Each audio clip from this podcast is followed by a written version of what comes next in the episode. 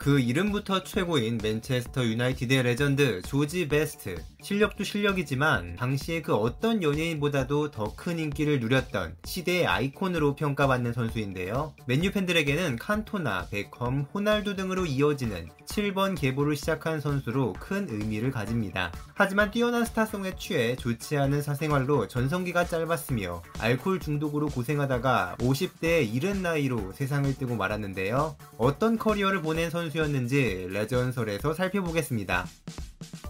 조지 베스트는 1946년 북아일랜드의 벨파스트에서 태어났습니다. 어려서부터 축구를 좋아하던 그는 크레가의 로컬 팀에서 축구를 즐겼는데요. 북아일랜드의 글렌토런 FC가 먼저 어린 베스트를 눈여겨봤지만 결국 작은 체격을 이유로 영입하지 않았고 대신 베스트는 맨체스터 유나이티드의 스카우터 밥 비숍의 눈에 띈 후 15살의 어린 나이에 잉글랜드로 향하게 됩니다. 하지만 베스트가 맨유에 입단했을 때 팀은 그렇게 좋은 시기가 아니었습니다. 베스트가 입단하기 3년 전인 1958년에 맨유는 클럽 역사상 가장 끔찍한 사건을 겪은 상태였는데요. 유고슬라비아의 찌르베나 찌베즈다와 유로피언컵 8강 원정 경기를 가진 맨유는 비행기를 타고 귀국하던 중 경유지인 미넨에서 기체가 전복되는 대형 사고를 겪었습니다. 선수만 8명, 구단 관계자를 포함하면 무려 23명이 사망한 엄청난 사건이었는데 순식간에 주전 선수들을 대거 잃게 된 팀은 망연자실할 수밖에 없었죠. 있었죠. 간신히 생존한 감독과 선수들은 큰 트라우마를 겪었지만 이를 잘 극복하면서 다시 그라운드에 복귀를 했는데요.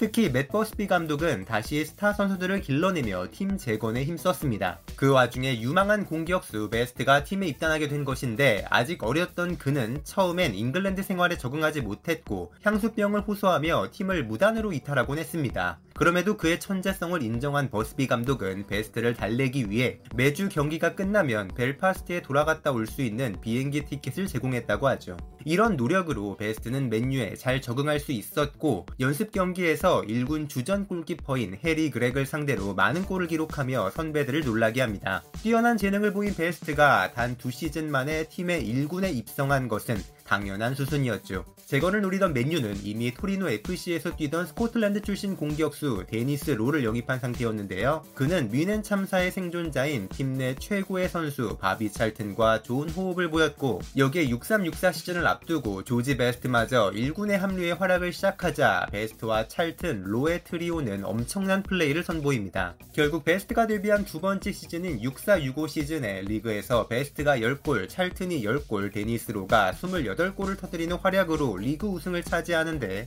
뮌헨 참사 이후 맨유가 절대 회생하지 못할 거라던 예상을 뒤엎고 약 7년 만에 다시 멋지게 부활에 성공하게 되었죠. 특히나 아직 10대였던 베스트는 뛰어난 외모와 화려한 드리블 실력으로 많은 인기를 누렸는데요. 대부분의 선수들이 머리를 짧게 자르던 시기에 덥수룩한 헤어스타일을 고수했고 세련된 패션까지 선보여 마치 아이돌과 같은 인기를 누렸습니다. 당시 엄청난 인기를 누리던 전설적인 밴드 비틀즈의 다섯 번째 멤버 같다는 찬사를 받아 엘 비틀이라는 별명을 얻었고 디에고 마라도나와 미셸 플라티니 등 전설이 될 후배들이 베스트의 플레이를 보며 꿈을 키웠습니다. 특히 플라티니는 베스트의 경기는 공연과 같았고 그는 공이라는 악기를 연주하는 로큰롤 가수였다라며 당시를 회상했죠. 스타로 떠오른 베스트는 광고, 책, 화보 등 연예인도 하기 힘든 것들을 모조리 소화했고 심지어는 앨범을 내줄 테니 진짜 가수로 데뷔해달라는 요청을 받기도 했는데요. 베스트는 이렇게 센세이션에 가까운 인기를 얻었기 때문에 당시 축구 선수들이 누릴 수 있었던 상업적 가치를 일정 수준 이상까지 끌어올린 선수라는 평가를 받습니다. 즉 축구 선수가 단순 운동 선수에 머무르는 것이 아니라 팬덤을 가진 대형 스타가 되는 것에 가장 크게 기여했던 선수였죠. 인기 스타 조지 베스트는 맨유와 함께 좋은 활약을 계속 이어가 66-67 시즌에 두 번째 리그 우승컵을 들어 올렸고 67-68 시즌에는 잉글랜드 클럽 최초로 유로피언컵 우승을 차지해 빅이어를 들어 올리는데 성공하는데요. 결승에서 에우제비오가 이끄는 강력한 벤피카를 만났지만 베스트의 멋진 플레이와 찰튼의 침착한 마무리로 팀은 4대1로 승리를 거두었고 특히나 모든 대회 53경기 32골을 터뜨리며 득점력에 물이 오른 베스트 베스트는 잉글랜드 1부 리그 득점왕 및 FWA 올해의 선수상을 수상했으며 동시에 발롱도르까지 차지하는 기염을 토합니다. 이미 64년에 발롱도르를 받은 데니스 로 66년에 받은 바비 찰튼에 더해 베스트까지 발롱도르를 수상하자 맨유는 발롱도르 위너 3명으로 구성된 전설적인 공격진을 뽐내게 되었죠. 이때 베스트의 나이 겨우 22살이었고 찰튼과 프란츠 베켄바우어, 에우제비오와 요한 크루이프, 게르트 뮐러 등 내로라 하는 레전드들을 모두 제친 결과였습니다. 베스트의 빨간 7번 유니폼은 그의 트레이드 마크가 되었고 이후 브라이언 롭슨, 에릭 칸토나, 데이비드 베컴, 크리스티아노 호날두 등으로 이어지는 7번 계보의 시작을 알리게 됩니다. 그러나 젊은 나이에 너무나도 많은 것을 얻어낸 게 독이 되었는지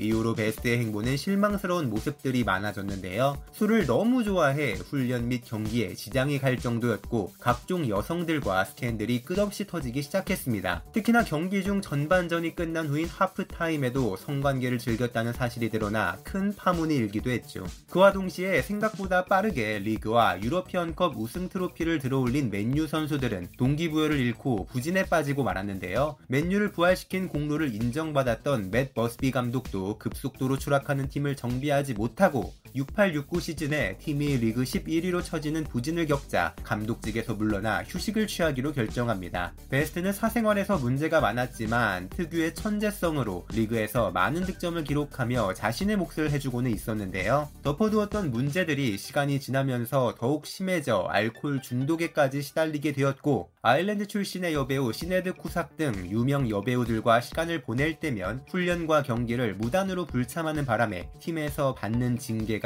끝없이 이어졌습니다. 무너지는 팀을 살리기 위해 1970년에 맷 버스비 감독이 돌아왔지만 또 재건에 실패했고 극심한 스트레스에 이번엔 아예 감독직에서 은퇴를 선언하기에 이르는데요. 이때 베스트 역시 팀의 성적이 떨어질 때마다 많은 압박감과 스트레스에 시달린 것으로 알려졌습니다. 든든한 버팀목이었던 버스비 감독을 떠나보내고 프랭크 오파렐 감독이 부임한 후 베스트의 폼이 빠르게 떨어지기 시작했죠. 그나마 베스트가 마지막으로 좋은 활약을 보인 71-72 시즌에 그는 모든 대회 53경기 26골을 기록했지만 미스 영국 출신 캐롤린 무어와 시간을 보내느라 일주일간 훈련에 나타나지 않아 또 징계를 받았으며 갑작스럽게 은퇴를 선언했다가 다시 복귀하는 등 돌발 행동이 끊이질 않았습니다. 이런 불안정한 모습 후 믿었던 베스트의 활약이 7273 시즌에는 모든 대회 23경기 6골에 그치고 마는데요. 이 과정에서 베스트는 클럽에서 파티를 즐기느라 훈련에 참여하지 않아 징계를 받았고 이후 두 번째로 은퇴를 선언했다가 시즌이 끝나가는 4월 말에 복귀하는 등 감독과 동료, 팬들의 인내심을 잃게 하는 행동들을 이어갔습니다. 이 시즌이 끝난 후 데니스 로는 맨체스터 시티로 이적했으며 바비 찰튼은 프레스턴 노스엔드의 감독이 되기 위해 팀을 떠났습니다.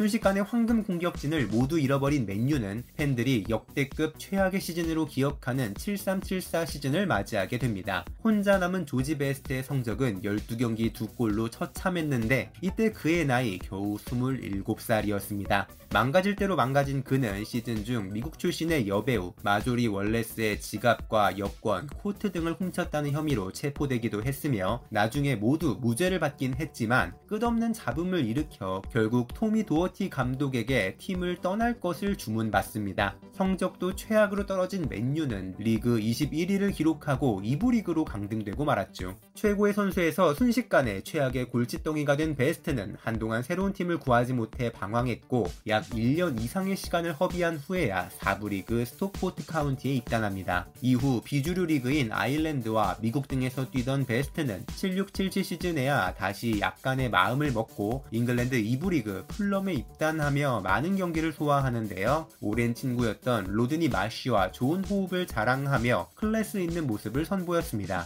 전성기와 비교해 속도는 많이 죽었지만 모든 대회 37경기 8골을 기록할 정도로 성실히 경기를 뛰었다는 것에 의미가 있었죠. 하지만 두 번째 시즌을 소화하던 중 사우스햄튼과의 경기에서 모욕적인 발언을 내뱉어 퇴장을 당한 후에 잠시 활약했던 미국 무대로 돌아가는 것을 택했고 이후로는 커리어를 주로 미국 및 스코틀랜드 등에서 보냈을 뿐 가급적 잉글랜드 리그에서 뛰지 않았습니다. 최종적으로는 83-84 시즌에 고향인 북아일랜드에서 뛰다가 은퇴를 하게 되었는데 이 시기에도 그는 음주운전 및 경찰관 폭행 등의 혐의로 3개월 징역을 선고받고 크리스마스를 감옥에서 보내게 됩니다. 은퇴 후에도 그에게는 더욱 암울한 행보들이 이어졌는데요. 성인기 내내 괴롭혔던 알코올 중독은 더욱 심해져 여러 구설수에 휘말렸으며 2000년에는 50대 초반의 나이로 간 기능을 거의 잃고 폐렴으로 입원하게 됩니다. 결국 5년 후인 2005년에 아직은 더 많은 것을 할 수 있는 나이에 치료가 불가능할 정도로 증세가 악화돼 사망했는데 이때 한 언론지를 통해 술의 위험성을 경고하기도 했죠. 사람들은 물론 그를 뛰어난 축구 선수라고 생각하지만 한 시대의 아이콘이자 최초로 아이돌과 같은 인기를 누렸던 축구 선수로 팬들은 그에게 큰 의미를 부여하고 있습니다.